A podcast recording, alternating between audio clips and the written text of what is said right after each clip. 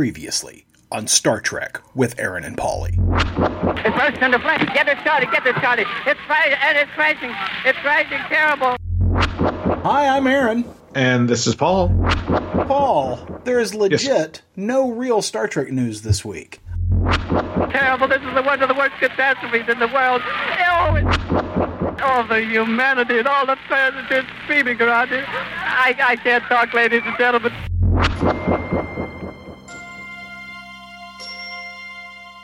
Star Trek, our favorite frontier.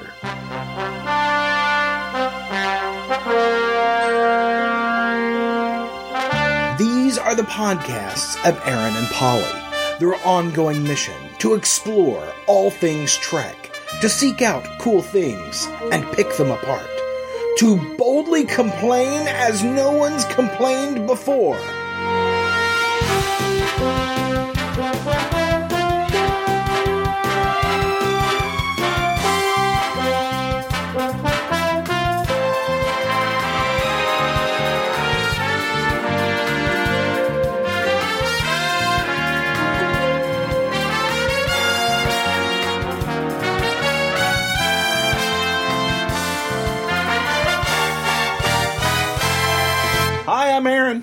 And this is Paul.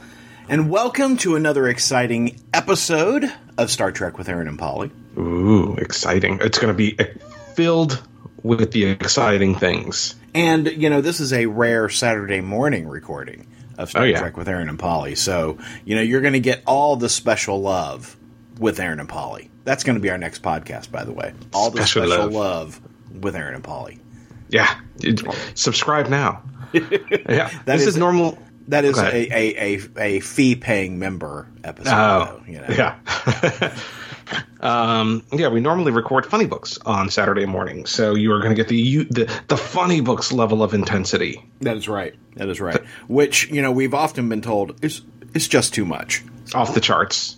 There's Yeah. the charts, and then there's funny books intensity, Yeah, yeah. and it's just it's it's a little bit above it. It's a little bit, yeah. Mm-hmm, Um, so you know, uh, Paul, I don't know if you've been if you've are familiar with this lawsuit or not, but there was a uh, I believe it was a crowdfunded com- uh, comic a couple of years back called "Oh, the Places You'll Boldly Go," which Oh. was a mashup of the Dr. Seuss book, you know, "Oh, oh the Places You'll Go," and Star Trek and the estate of Dr. Seuss brought suit against ComicMix, the uh, uh, group of artists that created the mashup and you know uh, ran it through their crowdfunding.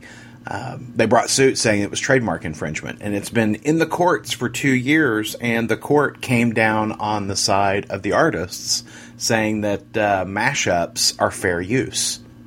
Ah, okay, kind of like homage or whatever. Yeah, or yeah. parody.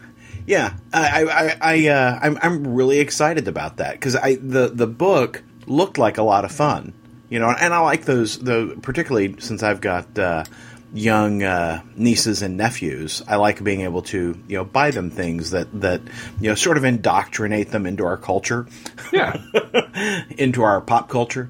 Um, Yes. And so, you know, I, like I've, I've, I've been buying like Star Trek and uh, superhero children's books for them. And this is one of those things I'm like, I'm not, you know, if, if the humor level is appropriate, I, I doubt real seriously that it's like an adult level humor. Uh, I kind of feel like it's probably going to be one of those things that, that both adults and kids will enjoy. You know, kind of like uh, the, I don't know if you've seen those Vader and Son uh, yeah, children's yeah. books. And I, you know, I picked, I pick, a, I think they have a Vader and daughter book that I picked up for my niece. Yeah. So Yeah, I, I love those. I, I, love those kinds of things, and uh, you know, it it allows me to share something that I really enjoy, and and I just, I, you know, I've always been a, a Dr. Seuss fan. We I had all those Dr. Seuss books when I was a kid, and uh, I, you know, I, I, I think this will be a fun way to, to share Star Trek. Plus, I'll get a kick. I agree. So I, I'm excited that's going to come through, and you know, I've seen a little bit of the artwork uh, from uh, from one of the artists, and and it just it looks like a lot of fun. You know, and, and those Kickstarter backers will finally get their book. finally two get years their, later. finally get their damn book. You know, unless of course it appeals to a, to a higher court. So you know. well, unless that. and in other Star Trek news this week, we have another cast member to the Picard show. Oh, Yeah, uh, you were waiting for my response, but it's someone else I don't know. Yeah, well, and, and nobody does, Paul, because this Oh, is okay. newcomer Evan Evagora, who apparently is an Australian actor. He's like 20 years old. Uh, and, you know, I saw his picture when they announced the, the news this week. And, I mean, he looks like he's 15, Yeah. which suggests to me that maybe this is Picard's son.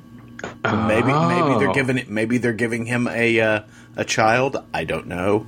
Um, you know, but this is you know many years removed from the next generation, so you know he would have had time to you know find himself a uh, a lady friend out there and you know make a baby. But of course, you know he could also have done it in a test tube, Yeah, You know, knocking and- boots with this too. and it could be another another Romulan clone of Picard. You know, We can because- only hope. because and, and the reason why I say this, I, I, I think that the science proves me out here, Paul. I think that he probably is a clone because when you look at the actor Evan Evagora and you look and you compare him to uh, Patrick Stewart, they look nothing alike. So obviously a clone, Clearly, just like you know Tom Hardy in Nemesis, they look nothing alike, so they must be clones. very similar. Yes, they're going to superimpose their faces over each other just to make it, just to hammer the home, the, the point home. that they look nothing alike. Correct. Yeah, yeah, yeah, yeah. yeah. Anytime we can we can uh, tap back to uh, Nemesis is great, right? Yeah. Every time we can bring up that PTSD. Yeah, yeah. So you know, one thing that uh, that we we tend to do a lot in this culture is uh, wait. You know, we we wait for our favorite movies to come out. We wait for our favorite TV shows to come out. And the thing that uh, I think that uh, I have been waiting for the longest these days is that Star Trek Deep Space Nine documentary, What We Left Behind. Uh, that one also a crowd-funded uh, project, and the the shooting has been done for a long time. I think the the thing that they're waiting to complete now are the HD upgrades to the uh, Deep Space Nine video that they're using in the film. In fact, uh, in a lot of respects, this is a proof of concept for uh, CBS to say, "Hey, look how pretty this will be!" Right? Uh, but we found out this week that uh, Deep Space Nine got the the uh, documentary "What We Left Behind." got picked up by Shout, and they say that th- there there will actually be theatrical releases of uh, of this Huh. documentary. Which Well, Shout, I think partners with those um, Fathom events. Yeah. So I wouldn't be surprised to you know see them do that.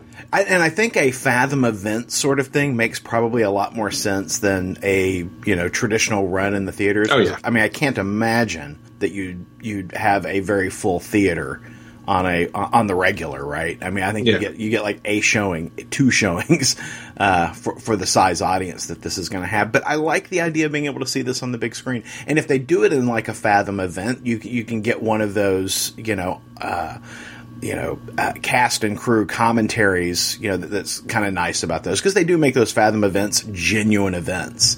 So I, I, I like that idea. Yeah, I would. uh I'd certainly go to it. Yeah, yeah. So I, I, I continue to wait for my uh, Star Trek Deep Space Nine documentary. But what what I find interesting is, you know, the the, the struggle for the uh, what we left behind again has been uh, obtaining the rights to for the uh, Deep Space Nine footage, and then the the process to bring it up to HD standards. And we saw online this week that a fan has used artificial intelligence, you know, machine learning uh, software to uh, upscale Deep Space Nine, and, and you know was looking at the the fans project, and he actually has like ten minutes of video. That's pretty sweet looking 1080p. Uh, did you get a chance to look at that, Paul? Yeah, I saw some of it. I didn't get a chance to watch all of it before we uh, recorded, but it looks pretty sweet. I mean, considering it's um, it's fan done with you know obviously minimal budget. Right. Uh, I mean, it, it's pretty pretty damn impressive. Yeah, I was I was surprised. You know, I've been watching Deep Space Nine uh, on Netflix, and you know the SD is really kind of obnoxious to watch on a you know HD television, and so you know being able to watch what he's cleaned up is a lot crisper.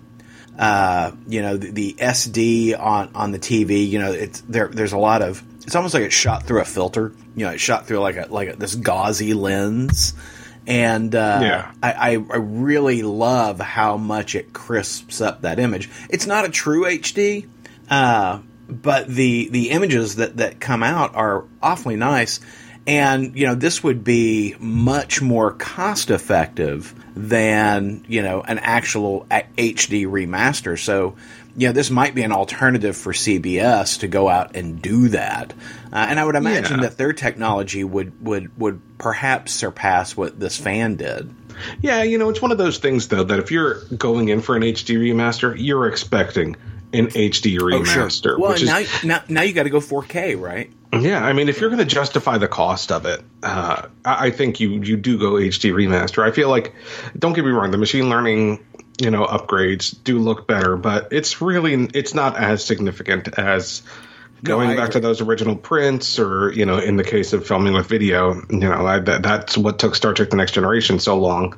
Yeah. Um, you know, it's just one of those things that you get what you pay for. Mm-hmm. Um, but I, I do think, honestly, when it comes to Deep Space Nine, I don't know if the juice is worth the squeeze financially That's do a full HD remaster. Yeah, and that's my concern is if they're not Yeah. going to do a full HD, do something like this. You know, just clean it up for for streaming. Yeah. Yeah. I mean, I'd watch it on CBS All Access. Yeah, I mean th- that's my thing is that I mean I, absolutely I would prefer the HD remaster. I mean there's a reason why I don't own uh, uh, Deep Space 9 on disc and that's because it's in SD. You know, I've got the, you know, original series uh, complete set and I've got the next generation complete set all with, you know, the HD remasters. Um, I'm happy to buy the Deep Space Nine set, but it, I, I I can't reconcile doing it on SD. You know, it's got to Yeah. it's got to it's got to be high definition I or greater. So You know, I you know, it's funny we're talking about this because it just occurs to me that did Star Trek Discovery uh, season one ever come out on a physical media? I believe it did. I haven't No, okay. bought it. I'm sorry. Well, I mean, I wouldn't, right? If Yeah. I've, I've got as long as it's on CBS All Access. I kind of have this rule that as long as a television show is accessible via one of the streaming services, I'm not going to purchase it. My only reason to, to purchase it would be cast commentary and you Yeah. know uh, bonus footage. You know, like Mm-hmm. I bought the or I uh, had gifted to me the uh, Batman animated series uh, uh, Blu-ray that came out. Uh, Yeah, that being an exception for me. yeah, and, and you know it, it streams on a couple of different platforms, and you know in HD on the on the DC uh, uh, streaming service. But you know, I, I want that bonus content. I want to see. I want to hear Paul Dini talk. you know, I want to. I want. I want to. I want to hear all of that, and you're not going to get that in the streaming service. And you know. I, I, I hate that they hold that material back, but I get it. You know, it's going to make you buy the, the DVD commentaries. yeah, fair point. Yeah. But uh, no, I haven't bought Discovery. eh, But you know, I think it's too early to buy Discovery on disc. Yeah. I, I think that you've got to buy. In my opinion, the way I purchase these things now, because I used to be do the sucker thing and buy a season at a time. I don't do that anymore. I buy the complete set because they'll throw in all the extra goodies plus all the goodies that came before in that big, you know, complete series set. Yeah, usually in some kind of fancy packaging. Yeah. I remember Yeah. when I was the chump where I bought my Supernatural a season at a time. well, now it'll be like three thousand dollars to buy all twenty seasons of Supernatural. Yeah, and I- yeah, I, I don't think I've seen anything on Supernatural past season five. Yeah, well, there's that. But you know, I the the I, I am sure the the disc market's just taken a beating on you know on on streaming services because you know I don't know about you, Paul, but these days I'm like, ugh, I can't bear the idea of getting up and putting a disc in the machine. I don't go that far, but I do. I do find that I purchase very few discs because I'm limited on space. So I think, Right. uh, and I know disc is not a lot of space, but I'm like, hmm. Like if I'm in the mood to watch something, I might just purchase it digitally. Yeah. Um, or or rent it digitally. And like, oh, I really want to see that movie, but am I ever going to want to see it again and again Right. and again and again? Well- like, I'll just pay the four dollars and get it, you know, the digital if it's not streaming already somewhere. Yeah. Well, and like tonight, I plan to watch Creed two, and that is that is not a movie I'm probably going to want to watch time and again. So I'm just going to rent it digitally, right? As much as I enjoyed Creed mm-hmm. one, it's not a movie that I plan to revisit. No, no, it's agree. not. it's not like Star Trek where I'm just going to pick that thing apart, you know, Yeah. uh, as I do. Um, but you know, So I- next week, Creed 2 with Aaron and Polly. Creed two with Aaron and Polly. Um, but you know, I, I think the the Blu-rays that I buy now are DC animated and Marvel Cinematic Universe films. For me, it's Marvel Cinematic Universe films. And uh, yeah, I mean that's pretty much it. Uh, I, I did buy the m- most recent Mission Impossible, but because it was on sale for fifteen bucks, um, and I love those films. Like those will, are ones I will revisit. Those those types of films. You know, Um, Paul, you hmm. could just watch. You could just buy one Mission Impossible film and just rewatch it because that was the same film time after time. Yeah, but I like it. Um, You and my wife. but yeah, but yeah, I think that's essentially it for me. You know, I mean, I do pick up some of the Disney films, that kind of thing, but it is mostly just Marvel Cinematic and uh, DC uh, Cinematic. But I'm, you know, I, I, the DC animated films. Now that they're day and date streaming on the DC Universe app, I'm.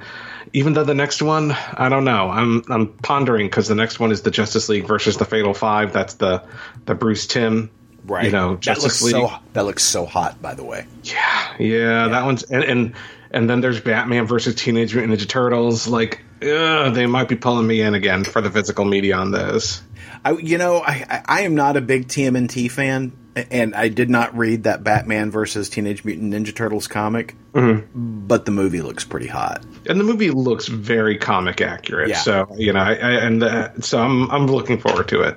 And because there's three of them, so if the movie does well, that means we get two more of them. But this isn't Batman versus Teenage Mutant Ninja Turtles with Aaron and Polly. This is Star Trek with Aaron and Polly. See, this is what happens when you record Star Trek with Aaron and Polly on a Saturday morning. yeah, exactly. the funny books creeps in. Yeah, because I was about to talk about Doom Patrol this week, but I'm not going to. I'll talk about it on Funny Books. What I'm going to talk about is Star Trek Discovery, which I saw last night, Project Daedalus, the newest episode, episode nine, directed by Mr. Jonathan Frakes himself. Um, next week is the big Red Angel episode. I know I'm jumping ahead, but I believe episode 10 is uh, titled Red Angel. So, you know, I'd like to point out that I think that CBS All Access tips their hand when it's a Jonathan Frakes episode. I feel like they give him the big important episodes, the turning Yeah. point episodes. And this was no different. Um, Yeah. First off, we start this episode learning all about Commander Airiam. You know, she's the Which is like telegraphed right from the beginning. Oh my god! I mean, it. I, I, the, the, my first thought was, "Oh my god, we're going to learn about Commander Airiam," and I started thinking, "This, is- it, this is exactly what we wanted last season." Was to be able to spend more time with the supporting characters, right? Um, and you know, we get a lot of character interchange uh, throughout this season between like Owo and Detmer and Tilly Yeah. you know um, so you know we get to see them you know uh, you know enjoying each other uh, you know across the bridge and you know you know the the worried looks you know during a red alert and that kind of thing but this was deep dive into Airiam and so you know we, we open up with that scene where she's deleting memories because you know she's only got so much uh, disk space and so she has to delete the extraneous material from from her memory we find out that Airiam and I don't know I don't think we've ever known this before inside the show that she is human but Yeah. she was involved in a horrible shuttle accident and so she is now cybernetically enhanced uh, or as Tilly calls her robot lady or something. Um, she I, I so you know I, I'm thrilled that we're going to find out more about this character because I think she is just fascinating on the show. Um, Yeah. uh, her character design and, and the way the the the actor you know uh, works the prosthetics. I just I find her visually fascinating and I find her performance fascinating. And of course, she's been kind of wrapped up in you know ever since the uh, the uh, rob- the technology alien came through the time rift a couple of episodes back. We've seen that she has been uh, you know overwhelmed by Brainiac. Right, you know she's got Yeah. three little burning dots in her eyes, and we've got animated series Brainiac, you know, w- operating her mind. Uh, so you know we know that that she's playing a role in whatever that is. So you knew we were going to get to spend some more time with her, but we get to see who she is and how she interacts with her friends, and that she's not a cold robot. She is she is a a a, a fully feeling human woman trapped inside a robot's body. And I just I found her fascinating, but and this is all running through my head in the first few minutes of the show and then I'm like, "Oh, fuck me. yeah, because I, am immediately uh, with the, when they show the you know she's she's toggling through memories and it mm-hmm. brings up her last memory uh, before the shuttle accident where she and her new husband are sending a message to you know all their friends hey we just got married we're about to hop on the shuttle and come home and you're like god damn it They've already made me fall in love with her. In just these few minutes, they've made me fall in love with her. They are going to totally kill this character. Spoilers. yeah, spoilers. And I mean, oh my god. And they they they they switch things up on you in this episode because mm. we cut from that. And of course, we still know that Brainiac is at work on Airiam because, you know, the minute she goes to the bridge to help Tilly Tilly do some research, you know, uh, we see her, you know, we see the little three red dots in her eyes, and we know that Brainiac is, is, you know, hinking things up, right? That Brainiac is going to control how far they get in the search for the mystery as they're trying to crack codes and all that kind of stuff. But, you know, we then cut to Burnham and Spock. Actually, uh, the Admiral comes over. Oh, gosh, what's the Admiral's name? Uh, I don't know. Suddenly, I'm drawing uh, Admiral. Anyway, the the friendly Admiral, the Admiral from season one, the one who was uh, getting it on with uh, Lorca. yeah, and you know, Pike's got to ask, got to be asking that question, like, you know, what's wrong with me? Why can't I knock boots with the Admiral? Admiral Cornwell. Thank you. Uh, played by uh, Jayne Brook, right? Yes. so, she secretly comes to Discovery and you know she's she is you know secretly comes to discovery so section 31 doesn't know what's going on right? She comes in the secret shuttle. Discovery's hiding out you know in some random system. And you know she goes and interviews spock and you know puts the lie detector test on him.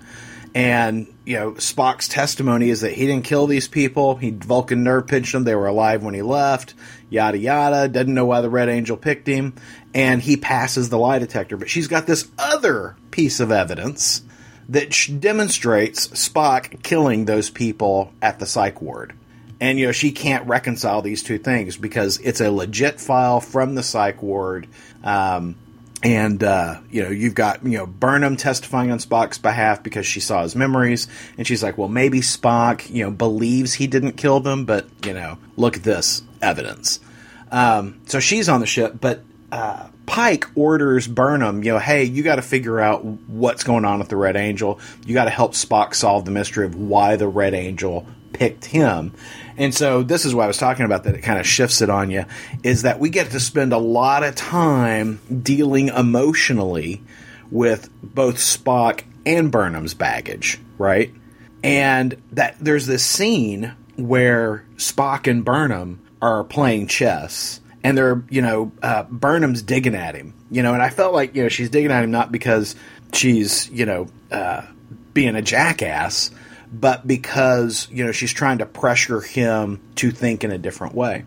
And let me back up for just a moment because she th- there is such a sibling moment between the two of them because she's like I think the way to you know approach this is let's play a game of 3D chess and Spock's like, you know, the the the fate of the galaxy hangs in the balance, and you want to play a game of chess. And she's like, well, unless you think I'm gonna beat you, which is such a a, a an older sibling thing to goad the other sibling in. I mean, it's kind of like when my brother would would would try and pick at me to do something, I wouldn't do it, and then he'd go, pussy.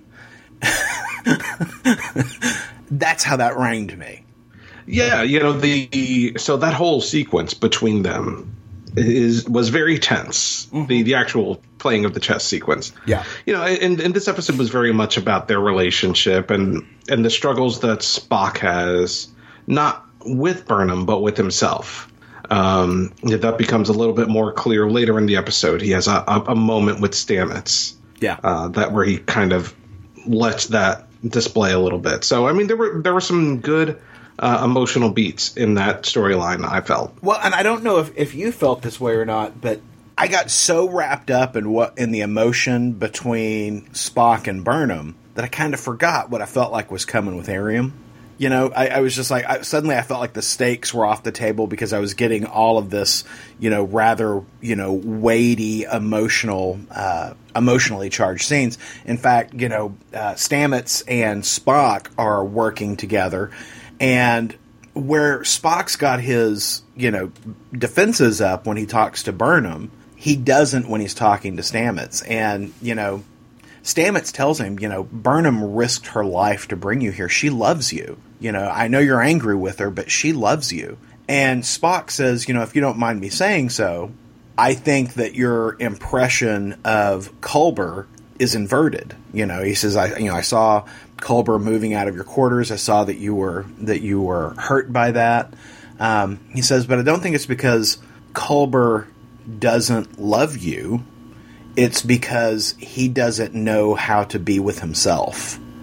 You know, and you know that Stamets is interpreting it as, "Oh my God, he's he's come back and he's lost those feelings for me."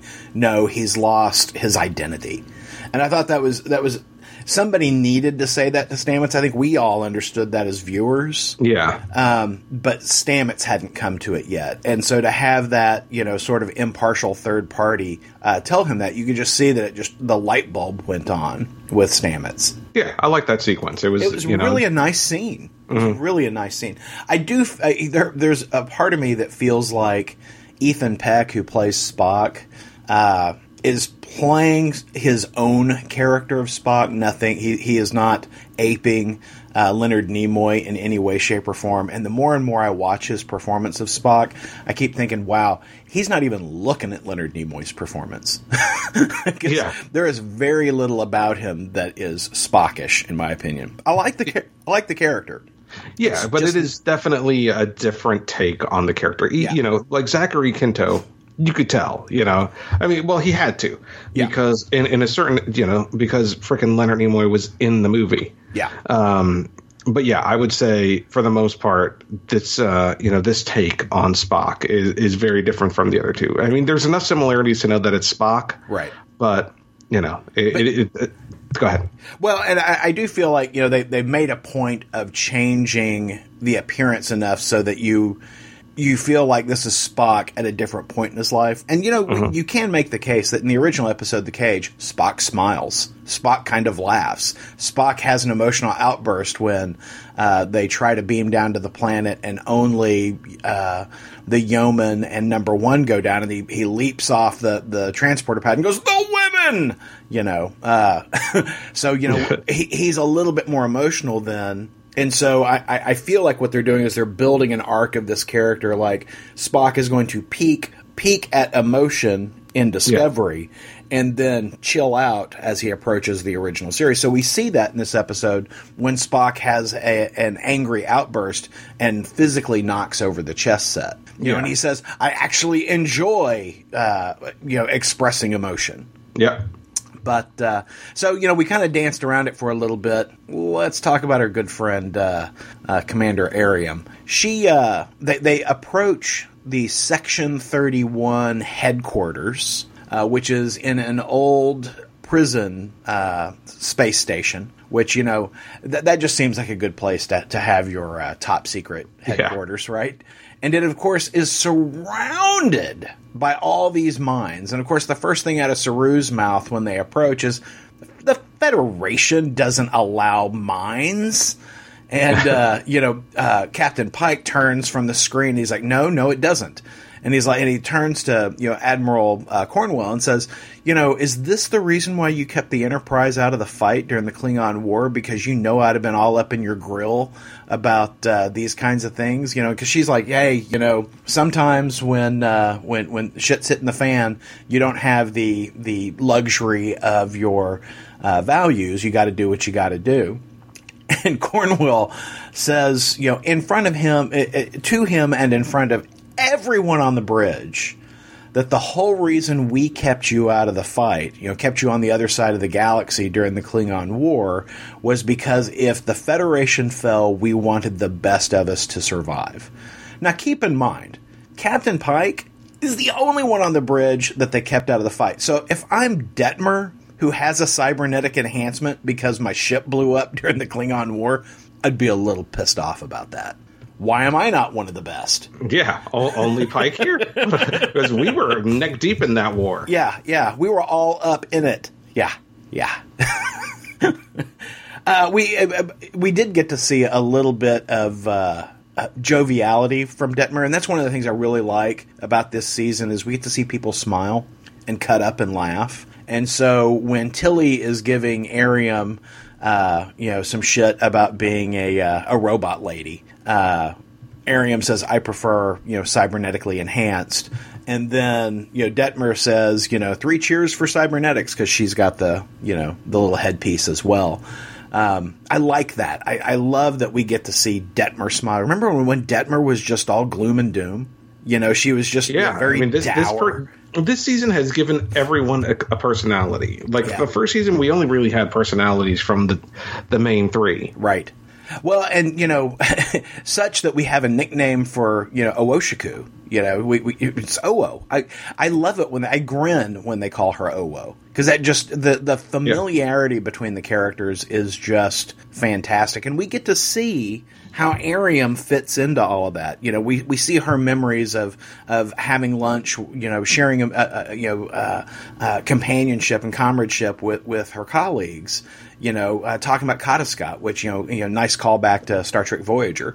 Um, we approach uh, Section Thirty One headquarters.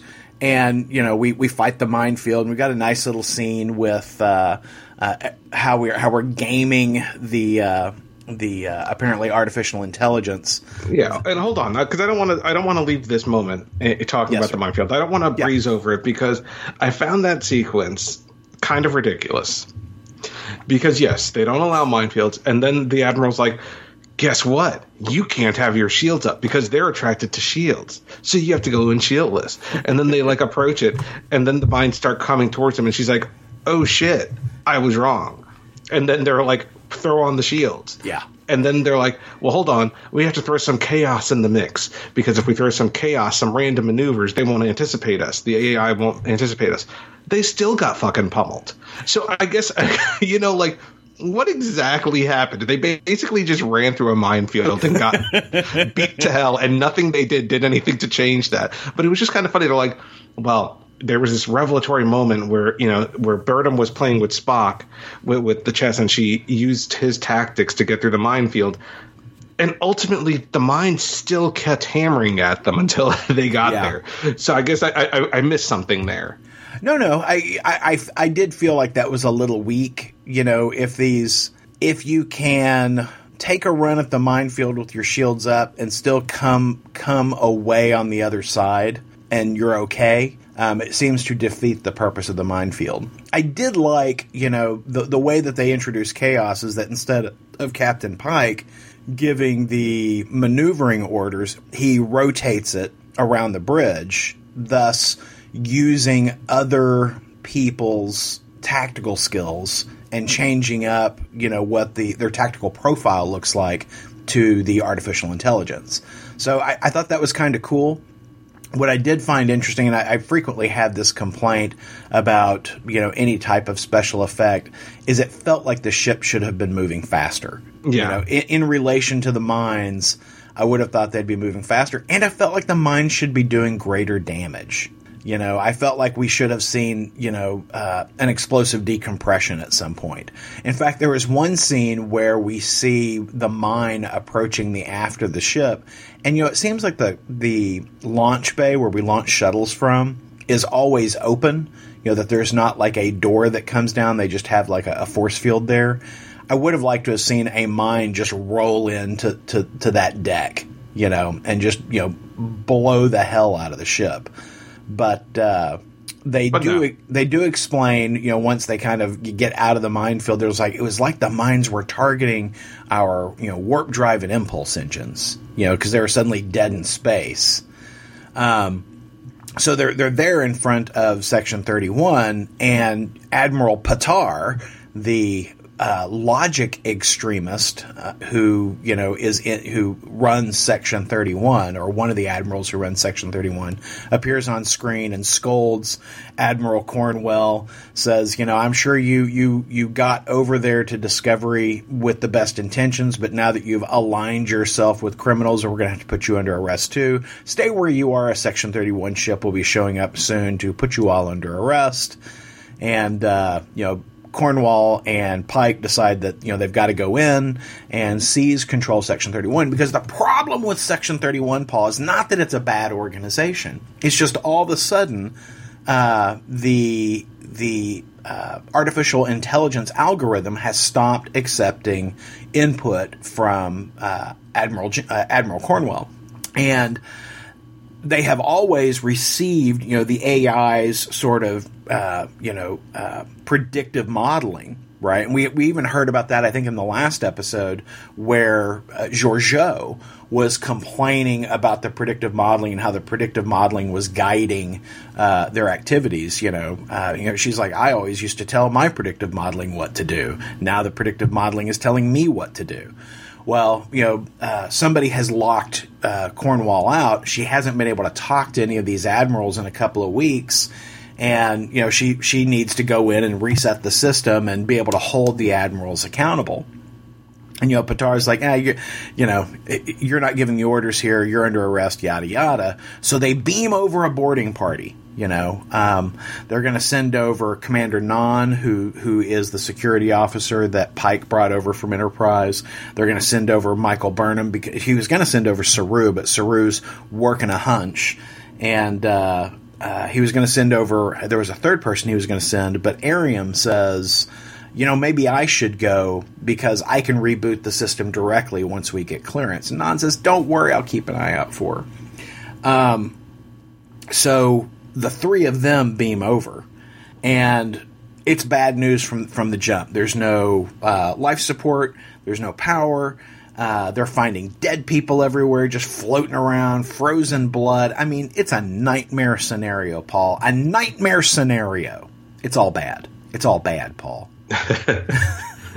Shit got real. Shit got real. Up in Shit. Section 31. I tell you what, the uh, the the spacesuit effects that they use, uh, and you know this has been true from the first episode. They're the money that they have spent on their you know uh, EVA suits look fantastic. So I want to. I actually want to dispute you here. I want to dispute you, Aaron. Bring it, bring it. The the spacesuits, while lovely, the the, the the the lights on the sides of the helmet Uh-huh. were so bright I couldn't see who was in the helmet Oh, I didn't until they took them down. Like when they first beamed down, like the lights are staring directly at the camera. I'm like, uh, okay, well, who's who? Because all I see is lights. I did not have that problem. I did have the problem of Burnham saying, "I'm seeing blood everywhere." I didn't see any blood at all. Well, I I, think you can see better in light, and I can see better in dark because I saw the blood. Huh, I did not see the blood. I did not see the blood, but I did. I, I did not have, have the issue with identifying who was who in in the spacesuits. So I think what we've identified here is that both Aaron and I need to mess with our TV settings. Yeah. So so uh, as as the uh, the uh, away team is, or should we say, boarding party is working their way through the Section Thirty One prison headquarters. Um, Saru figures shit out, and he's like, "Hey, you remember how?" uh, Admiral Patar was on the screen scolding everybody, and you know how Captain Pike challenged her authority. Well, you know, with my you know secret uh, uh, Kelpian vis- vision, um, I noticed that she didn't have any changes in her body temperature and and whatnot because you know I I've got these these super Kelpian eyes because remember he he his enhanced vision allowed him to discern more about the Red Angel than they previously had been able to he says, you know, I, I noticed that she wasn't uh, that she didn't exhibit any any of these things that I would typically expect from a normal person. She's a hologram. And uh, you know, and oh, by the way, I've taken apart this video from the psych ward that shows Spock murdering people. That's a hologram. And of course, you know, the origin of it was from the psych ward, um, you know, because the, the, source of it hadn't been doctored. It was just the, the elements itself had, had, had been fabricated. And so, you know, Pike's like, well, if I was talking to a hologram, who the hell was I talking to? Well, he was talking to the artificial intelligence because control the the system that Section 31 has set up for predictive modeling has taken control, Paul. Dun dun dun. so it, it, appears that the the you know three red lights that appear in Airiam's eyes, which we know to be Brainiac, um, is not the future alien space technology that was coming through the time rift, but is actually Section 31's control system here's my theory because I was I was trying to reconcile this because that the the we first see the, the those three red lights flashing when uh, she's reading the the data dump from the sphere, right? Or actually, when she's reading the data dump from the alien uh, technology that was trying to take over the shuttle with uh, yeah. Pike and Tyler. Mm-hmm. I think that Section 31 had already planted, or uh, Control had already planted a subroutine in her cybernetic matrix uh, to seize opportunities. And that perhaps it was on alert given the information from the sphere, but then, you know, given what, you know, we saw from this, you know, time traveling alien tech that was bent on taking, uh, taking control that's what what sort of sparked that. So I felt like I feel like in in in my mind that that Section 31 control subroutine was already present when that happened. So instead of what it appeared in that episode was that the program got uploaded to her from the alien invader. Instead, I think it just got activated because of the threat. Yeah, I could see that. That's my thought. I'm sure we'll find out more, but I, I did bump on that. I'm like, now wait a minute. How in the hell? Oh, maybe that's what it was. So we've got Airiam revealed, and Airiam, as we as we talked about earlier in the episode, has to you know because she's got a, a finite amount of disk space she has to clean up her memory files. Well, she had dumped almost all, if not all, of her personal memory files to Discovery because she downloaded the contents of the sphere that we received all of its information from several episodes ago. And that's that's the one that's got hundreds of thousands of experiences uh, from across the galaxy. So she, her, she is attempting, we discover, uh, that she is attempting to download all of that into the uh, control systems there at Section 31 HQ. And, you know, she, she proceeds to put on a robot sized can of whoop ass on Burnham and Commander Nhan.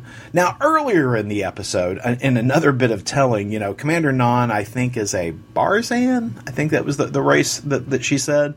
But she's got those little uh, uh, tubes that come out to, to either side of her mouth that enable her to breathe. And in fact, Airiam clears that up and says, "Yeah, your your race, you wear those that prosthetic so that it helps you breathe our atmosphere, right?" Yeah. Why do you ask? Oh, no reason. yeah, just curious. Yeah, no reason. And what I find interesting is, you know, it is never stated explicitly, but through her actions, we can tell that Nhan has is is suspicious of Airiam yeah. for some reason. You know, she's just seen some things that don't quite add up, so she's always got her eye on her. Um, well, you know, in the next generation, uh, I don't know if you remember the Benzites, Paul, but they were the guys who had like the, the little dish in front of their mouth, you know, and the the uh, uh, uh dry ice vapor coming from it. Oh you know, yeah, yeah, yeah. Remember those guys? Uh-huh. You know, in the next generation, when you telegraph a, a prosthetic like that, you never had to worry that someone was going to rip that off their head, right? Never had to worry about that. But you know, ever since the uh, lady with the, uh, the the the, the rebreather showed up on on set, I've always felt like at some point they're going to tear that off of her head. And sure enough, that is the first thing Airiam does when she throws down on these guys. She just pulls off her respirator and we get to see uh, her choke on the floor. And I will say, she was. We see her without air for a while, and you know we see her almost you know what appears to have passed out. Um, I felt like for sure that Nhan was uh, dead at that point, and when she shows back up at the end of the episode, okay, um, I calling a little bit of bullshit on that Oh, because Oh. I, I just feel like we saw her just kind of you know inches away from a respirator and pass out while the fight's going on. And it just i'm like I, you know i feel like you know Nhan Nhan probably should have died given the way we were stretching out those moments. But uh, you know long story short uh, Burnham fights fights Airiam uh, with to within an inch of Burnham's life, and you know locks her in this in in the uh, doorway of an airlock, and we have this just painful scene with Airiam, you know, saying you know uh, you know Tilly reaches out, you know, uh, says hey, you know. This this scene was just awful, Paul. Um, awful the emotionally, not awful uh, uh, in terms of quality. But you know, Tilly Tilly's trying to connect with the human part of Airiam and says, "Hey, you know, I know that you save every memory of me because you adore me, and I adore you too. You know, we're friends." And she's sending her, her you know, she's she's uploading uh, friend memories to Airiam as this is going on, and, and Airiam's like, you know, I hear you, Tilly. I don't have control. The control has, you know, written over my motor skills. I can't stop this. You guys are going to have to eject me into space and kill me. And you know, it's breaking Burnham's heart because she's friends with her too. And there's the, you know, uh, her her her words. Airiam says, "It's all about you, Michael. It's all about you. You've got to find Project Daedalus." And you know, Burnham says, "What's Project Daedalus?" You know, the whole time everyone's like, "Michael, you've got to eject her. If she gets out of there, you're dead." And Airiam tells her that if I get out of here, I'm going to kill you. I won't be able to stop myself.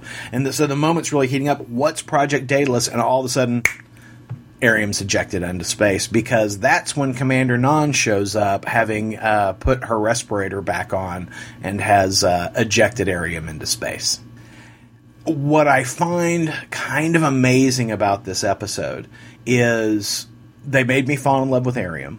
They had a terrific uh, death scene with her where she's being a hero. She's saying, you know, don't let me complete this mission because I will ki- I will kill you, Michael Burnham. I will kill everyone on Discovery.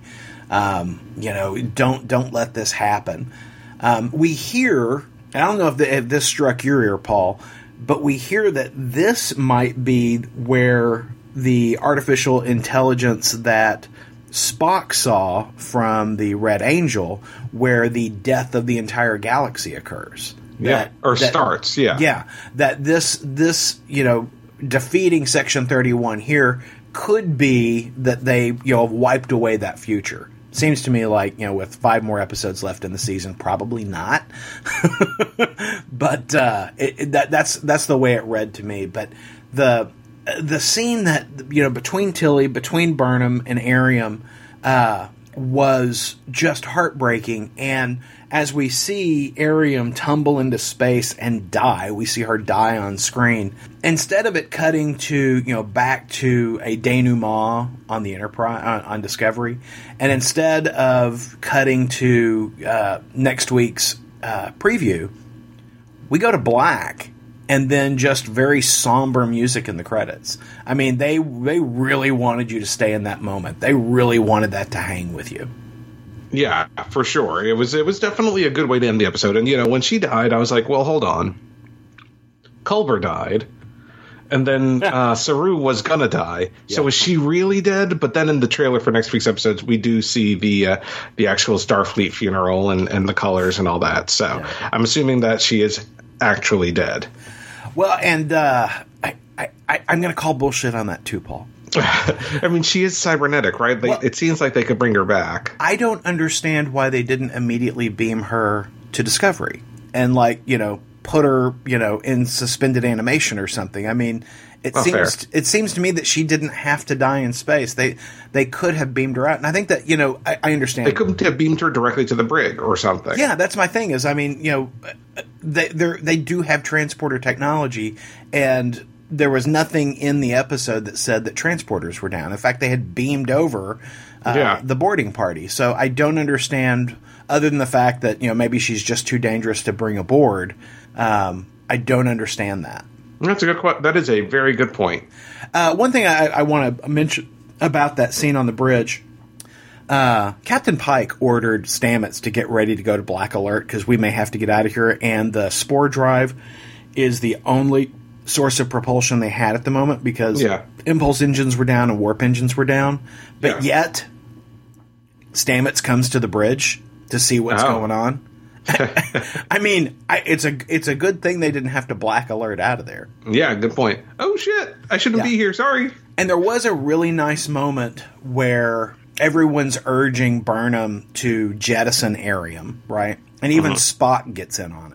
And Spock is urgent about it. Not just this is the logical, correct thing to do for everyone involved, but you can tell he genuinely cares about Burnham in that moment. Yeah. And that's the first real sense we've gotten beyond his anger that he has a fondness for Michael Burnham. Yeah. Uh, I, uh, despite the, the, the, the things that I've complained about, I really liked this episode. And I hate that we lost Airiam, but I'm so glad she got such a good episode.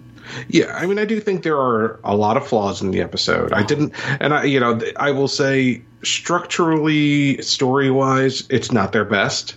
Um, but the emotional beats were all there. And Well- I think that's where Frakes really excels is in, in in getting you to care about the characters. He is well, he is he, he directs action well and he directs character beats well. But the story was a, a bit lackluster. Yeah, I, I feel like there there are some holes in the story, but because the episode was acted and directed so well, and I would say that it's edited well too. It slaps together extraordinarily well. Um, I feel like the the rest of the juice is there where I'm not really focused on on those gaping holes. Um, I, I, I, I, I just am amazed at how strong the performances were and how strong the directing was. I really enjoyed this episode, despite the story flaws. Yeah. Well, next week, directed by Hanelle Culpepper. I, and the- let me just say, I haven't seen the trailer for next week. Oh, I have Where did you see it? a- after the episode. It did not come up. Oh, did you, oh, you? Did you play all the way through the credits? Yeah. Well, actually, Oh, I think it popped up before the credits for me, but I could See, be I'm- wrong. I watched it on my iPad, and Huh. uh, it and it could just be a, a difference between the iPad app versus uh, watching it elsewhere. But it went straight to black and then to the credits, and it never played the the tra- the, the the preview for next week. Ah, yeah, yeah. I got. I saw the preview for next week. Obviously, very vague. Uh, next week is a very big episode. Um, like I said, directed by Hanelle Culpepper, who is directing the uh, pilot for the Picard series, uh, and it is titled "The Red Angel." I'm excited. I, I, I, you know, I do think that when we hear it's all about you, Michael, I think that that really pushes me that maybe the Red Angel is indeed Michael Burnham. Ah, perhaps future Michael Burnham, and that would be why she appears to Spock. Oh. Yeah. Yeah, Maybe. And you know the reason why Spock doesn't know it's her is because maybe the Red Angel, aka Michael Burnham, was able to is able to pick and choose what it shares in a mind meld.